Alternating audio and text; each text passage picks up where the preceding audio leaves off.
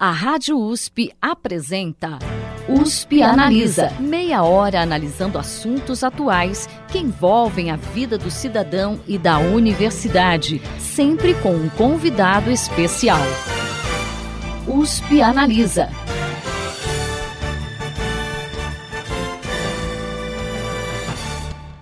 Espécie de dinheiro da internet que não existe fisicamente e que há quase 10 anos vem provocando uma revolução no mercado financeiro.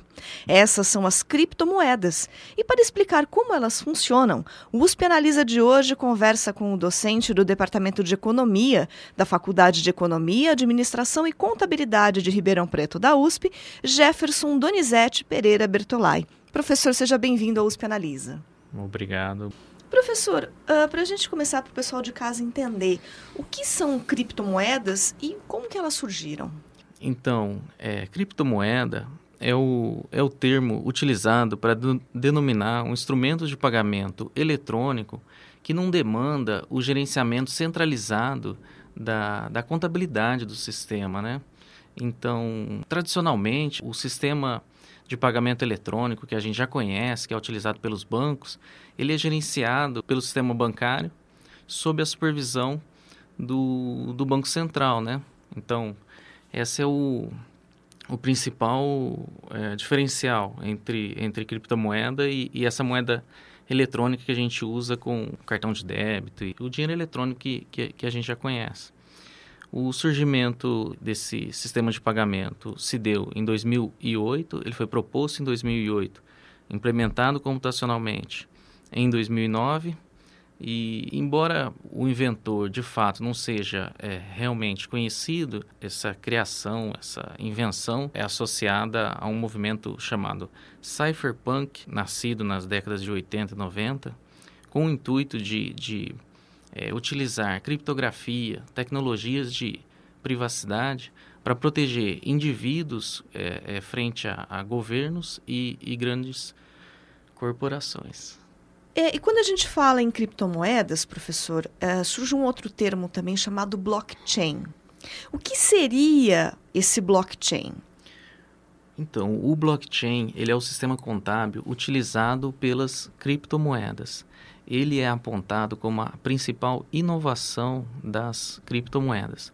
Ele foi criado para garantir a, a proteção contra fraudes contábeis, mesmo sem a necessidade de supervisão centralizada das atividades das, do, dos indivíduos, dos agentes envolvidos no processo de gerenciamento, né? que é conhecido como, como mineração. No sistema tradicional, quem, quem é responsável pelo gerenciamento do sistema contábil da moeda eletrônica são os bancos. E a confiança que, é, é, que a gente tem no sistema decorre da supervisão do Banco Central dessas atividades, para impedir, desincentivar os bancos a abusar do poder que eles têm de gerenciamento do sistema. Então, o Banco Central, no sistema financeiro, ele é um agente importante né? e ele não aparece no caso das criptomoedas. Isso, é. O, o, ponto central é esse. As criptomoedas não demandam, pelo desenho da blockchain, pela forma que a contabilidade é feita, ela não demanda é, a supervisão de uma entidade central para incentivar o bom comportamento no, nos registros contábeis. E o senhor citou um termo mineração. Certo. Né? O que seria essa mineração? Então, a mineração ela faz parte do processo de gerenciamento da, da contabilidade. Ao contribuir com o gerenciamento do sistema contábil, o, os participantes, que são chamados de mineradores, eles recebem uma recompensa pela, pela, pela sua participação. Essa recompensa ela é paga em unidades de criptomoedas, seja criptomoedas recém-criadas ou cri criptomoedas advindas de, de tarifas de transações. É, o, o, o nome mineração faz uma alusão ao grande custo computacional, energético, é, é, envolvido nesse gerenciamento da, da contabilidade, da criptomoeda. Então, como é muito custoso você gerenciar e o gerenciamento gera a emissão de novas moedas, daí criou-se o, o termo, designou-se o termo mineração para denominar esse, esse processo. E quando a gente fala em criptomoedas, né? É, quando a gente vê esse assunto criptomoedas na mídia, geralmente fala-se mais em bitcoins. Uh, porém, estima-se que existem mais de mil tipos de criptomoedas. Por que, que o Bitcoin acaba tendo um destaque maior em relação às outras? É, de fato, existe uma quantidade bastante grande de opções de, de criptomoedas. É, da última vez que eu vi, a quantidade era para mais de duas mil é, é, criptomoedas. A Bitcoin ela foi a primeira a ser criada e ela, ela, ela concentra uma quantidade muito grande de, de participantes, é, é, seja compradores, vendedores, seja desenvolvedores de, de software, seja de mineradores. A Bitcoin ela é bastante popular. Então, em teoria econômica, a gente é, costuma a, atribuir esse fenômeno de um efeito de rede. A Bitcoin é bastante atrativa para compradores, vendedores, é, é, mineradores e desenvolvedores, porque já tem muita gente participando daquela rede. Então, ela se torna mais atrativa para novos participantes. Então, acho que está aí. É por isso então aquela tem um valor de mercado bastante elevado e, e recebe bastante atenção da, da mídia. E uma Bitcoin, pelo menos a última vez que a gente viu, né, estava valendo em torno de 16 mil reais. Uhum. Ah, por que, que as criptomoedas têm um valor tão alto? Isso não dificulta o uso delas? O, o valor elevado em si é, não dificulta o uso da Bitcoin. É, a, cada unidade de Bitcoin ela pode ser dividida em até 100 milhões de subunidades é, chamadas de satoshis. Na, na, teoria econômica, a gente diz que essa moeda é uma moeda bastante divisível. Então, o, o, fato de ter um valor elevado não impede que ela seja usada em si, não impede que ela seja usada em transações de pouco valor. Basta que a gente use é, essas pequenas frações de Bitcoin nessas, nessas, nessas transações. É como se fosse uns centavos para gente isso, no isso, nosso popular. O, a nossa moeda ela é dividida em, em duas casas decimais, né? No caso da Bitcoin, ela é dividida em oito casas decimais. Ela é bastante mais divisível do que a moeda tradicional, né? Existe uma razão para ela ser tão divisível assim? Ela, isso, isso é uma boa característica de uma moeda. A moeda ser bastante divisível é algo bastante útil. É difícil dizer se ao ser criada as pessoas que participaram do, do projeto, de fato, é, provavelmente sim. Elas previram já isso. previram isso, que isso facilitava, o, o, tornava o instrumento de pagamento mais, mais atrativo. Sobre o, o, o valor citado, a, a, teoria econômica prevê que o valor de um certo, de um certo produto ou serviço é determinado pela oferta de mercado e pela demanda de mercado. Então, o que, é, o que a gente, é, à primeira vista, fala sobre esse valor é que tem uma demanda bastante grande por, por, por esse instrumento de pagamento. A oferta não, não é relativamente menor. Então, para fazer a demanda diminuir e a oferta de moeda aumentar de forma a equilibrar esse mercado, o que acontece é que o preço tem que subir. Então, é, essa é a explicação primeira do porquê esse, esse valor tão elevado. Um, um, ponto, um ponto bastante é, apontado é, é para, no caso em particular da, das criptomoedas, do Bitcoin, é que grande parte da demanda, dessa elevada demanda pela criptomoeda, advém da expectativa que as pessoas têm de que o preço da criptomoeda no futuro vai ser ainda maior. Quando as pessoas têm uma quantidade relevante de pessoas, ou pessoas com quantidade relevante de poder aquisitivo, têm essa expectativa de que vai aumentar no futuro, elas demandam a moeda hoje para fins especulativos, para ganhar na valorização. Só que o fato de todo mundo, é, de todo mundo, essas pessoas irem ao mercado é, demandar essa moeda, faz com que o preço tenha que se elevar para reequilibrar a oferta com, com a demanda. E no caso, por exemplo, o senhor citou a questão da oferta e da demanda. É, apesar do valor alto, a gente viu o Bitcoin cair 82% desde o seu maior pico, que foi dezembro de 2017. Uh, por que, que há uma flutuação tão grande nos valores das criptomoedas? Tem um pouco a ver com isso de oferta e demanda que o senhor falou? Essas, essa variação de preço bastante é, grande no preço da criptomoeda pode ser atribuída a, a variações repentinas ou até mesmo é, persistentes das expectativas que as pessoas que estão operando nesse mercado têm sobre o preço da Bitcoin no futuro. Uma coisa particular da, da criptomoeda em relação a outras moedas, a gente pode se perguntar por que as demais moedas não têm uma variabilidade tão grande quanto a Bitcoin? Por que o dólar não tem uma variabilidade tão grande quanto a Bitcoin? Uma diferença grande entre as moedas tradicionais e essas criptomoedas é que quando ocorrem esses movimentos especulativos é, de, de demanda por, por uma certa moeda, é, o, o que acontece, de, de, as pessoas têm uma expectativa grande de que o, o, preço vai cair nesse caso, né? E aí o preço cai hoje porque todo mundo passa a vender a moeda para se desfazer e não, não perder é, riqueza. O, o, que acontece nas moedas tradicionais quando, é, é que as, as autoridades monetárias, os bancos centrais, eles entram no mercado comprando ou vendendo moeda para poder estabilizar a variação de preço da, da moeda. No caso da Bitcoin, é, é, a, a, a, taxa de criação de moeda ela é pré-determinada no protocolo da criptomoeda e, e, ela não reage a esses movimentos especulativos. Então, diferentemente das moedas tradicionais, é, é esperado é, ver é, grandes variações de preços relativamente às variações de preços que a gente vê nas taxas de câmbio para as para as demais moedas. O senhor falou em protocolo, né? Então é como se a é como se a criptomoeda quando ela fosse criada ela tivesse uma espécie de manual de uso, é isso?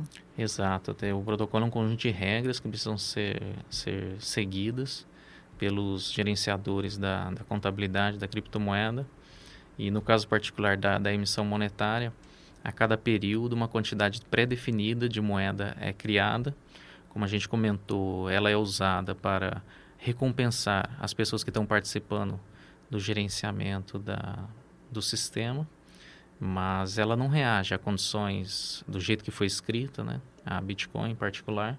Ela não reage às condições agregadas da economia, ela não reage às expectativas sobre valorização, desvalorização da moeda, como tipicamente os bancos centrais fazem para defender a estabilidade de preços da, da moeda. Em relação ao dinheiro que a gente usa no dia a dia, né? Eh, quais seriam as diferenças entre ele e as criptomoedas, né? E comparando esses dois tipos de moeda, o que, a gente pode dizer de vantagens e desvantagens de ambas? Então, na, na, na essência, a, a diferença entre as criptomoedas e o dinheiro eletrônico que a gente já usa há bastante tempo no sistema bancário é que o, o, é, as criptomoedas não demandam a supervisão de uma entidade central, como o sistema monetário gerenciado pelo sistema bancário demanda com o Banco Central, sistema de leis que, que são usados para disciplinar a, a, o, o, gerenciamento da, da moeda. É...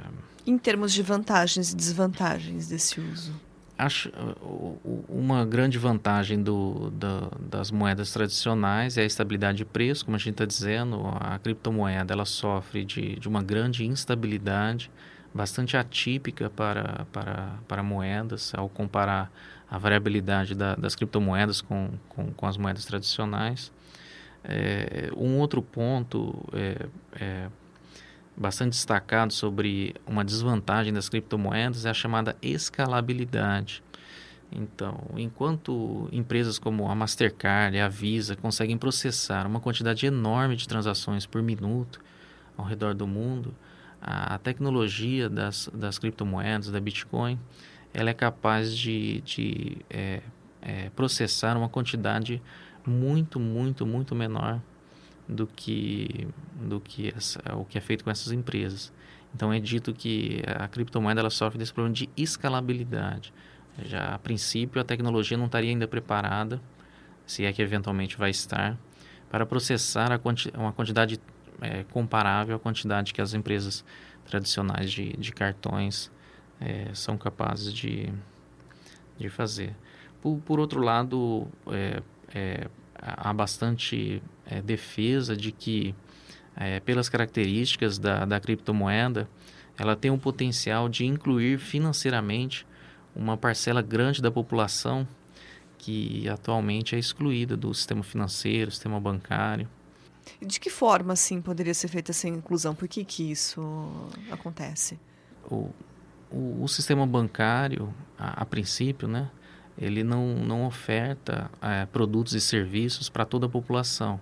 Então, é uma parte relevante, especialmente em países subdesenvolvidos, uma parte da, da população é dita desbancarizada ela não tem acesso a crédito, ela não tem acesso a, a conta corrente. E enquanto que a criptomoeda, para você ter acesso, basta você.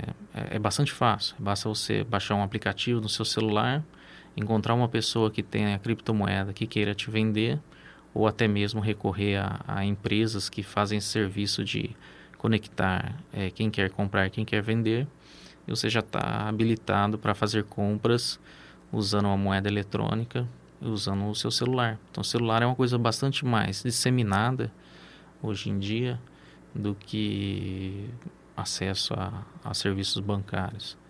Então, Até como porque... a, o mercado é como se fosse um, um novo concorrente, é como se fosse, do ponto de vista de, da teoria econômica, um novo concorrente aos bancos, a, a, a prestar esse serviço de pagamentos eletrônicos à população. Então, em teoria econômica, com mais concorrência, é, espera-se que, que mais pessoas sejam beneficiadas por esse, por esse serviço. Então, na verdade, o dinheiro físico ele não deixa de existir, não, não vai deixar, uma moeda não vai deixar de existir para que se exista só a, a, as criptomoedas. Era, elas, elas são, elas coexistem. Elas têm coexistido há bastante tempo e, e e é bastante difícil fazer uma previsão sobre se, se esse instrumento vai ou não substituir as moedas tradicionais. Ele, como a gente comentou, ele tem algumas vantagens, ele tem outras desvantagens bastante relevantes. É, é, eu vejo que, que a gente conhece pouco ainda sobre o assunto. Os proprietários de criptomoedas, né, mais especificamente de bitcoins, eles conseguem se esconder atrás do anonimato? Como que isso é possível? É, há bastante margem no sistema Bitcoin para preservar a privacidade ou anonimato do, do usuário.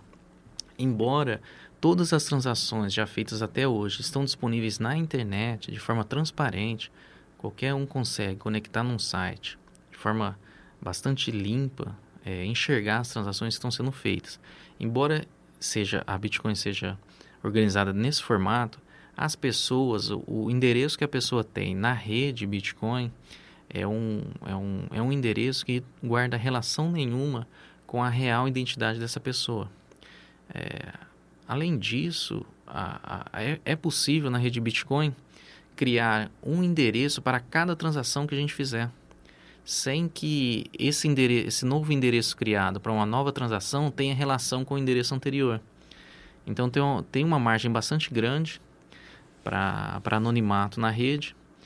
É, é, Isso torna mas, mais difícil rastrear, por exemplo? É mais difícil, embora não, não, não é impossível. É, Existem é, ferramentas é, é, sofisticadas, computacionais, para estudar padrões de comportamento dos endereços é, da, é, dos endereços na rede Bitcoin e com esse padrão de comportamento inferir a, a identidade do usuário aqui no, no mundo real, né? identidade real do usuário. Especialmente quando as transações que estão sendo feitas utilizando o Bitcoin, elas estão sendo feitas com um link com o mundo real. Por exemplo, você comprar um produto pela internet e, e um software, por exemplo, não tem uma ligação com, com o mundo físico tão grande quanto você é, pedir uma pizza. Então, imagine que você peça uma pizza com Bitcoin e se alguém monitorar onde essa pizza está sendo entregue, é, vai ser fácil é, associar aquele endereço com o local em que a pizza foi, foi entregue. Então, o termo utilizado, é, mais preciso, seria pseudo-anonimato. Existe uma margem grande para anonimato, mas, mas é, É, Existem formas de... De, é, de chegar até a pessoa. É, sim, uhum. sim. É, em maio desse ano, a criptomoeda Bitcoin Gold sofreu um ataque por parte de um hacker, que foi chamado ataque de 51%. Como que funciona esse ataque? O que, que pode ser feito para preveni-lo? A, a, tecnologia é, Bitcoin, ela garante fraude contábil, é, é, proteção contra fraude contábil somente se o poder computacional estiver bastante espalhado entre os mineradores.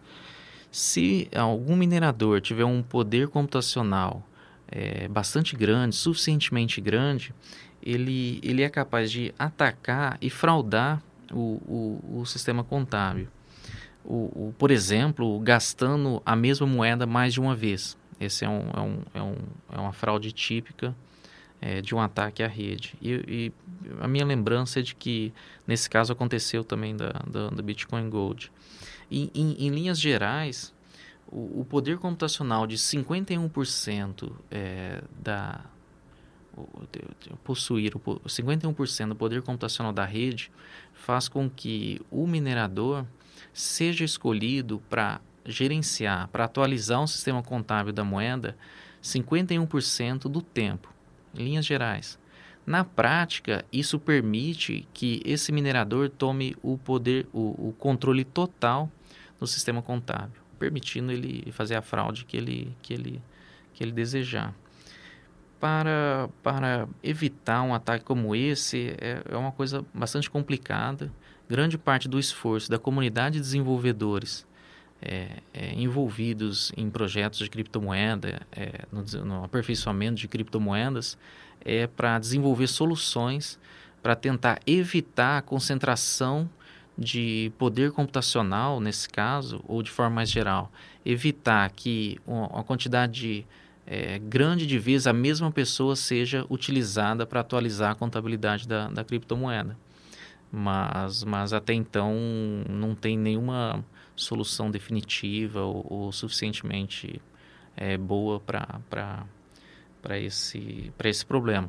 No, no, no, mas, por outro lado, na rede Bitcoin, por exemplo, se você consultar os três maiores é, mineradores da rede Bitcoin, eles a, atualmente controlam 51,6% da rede.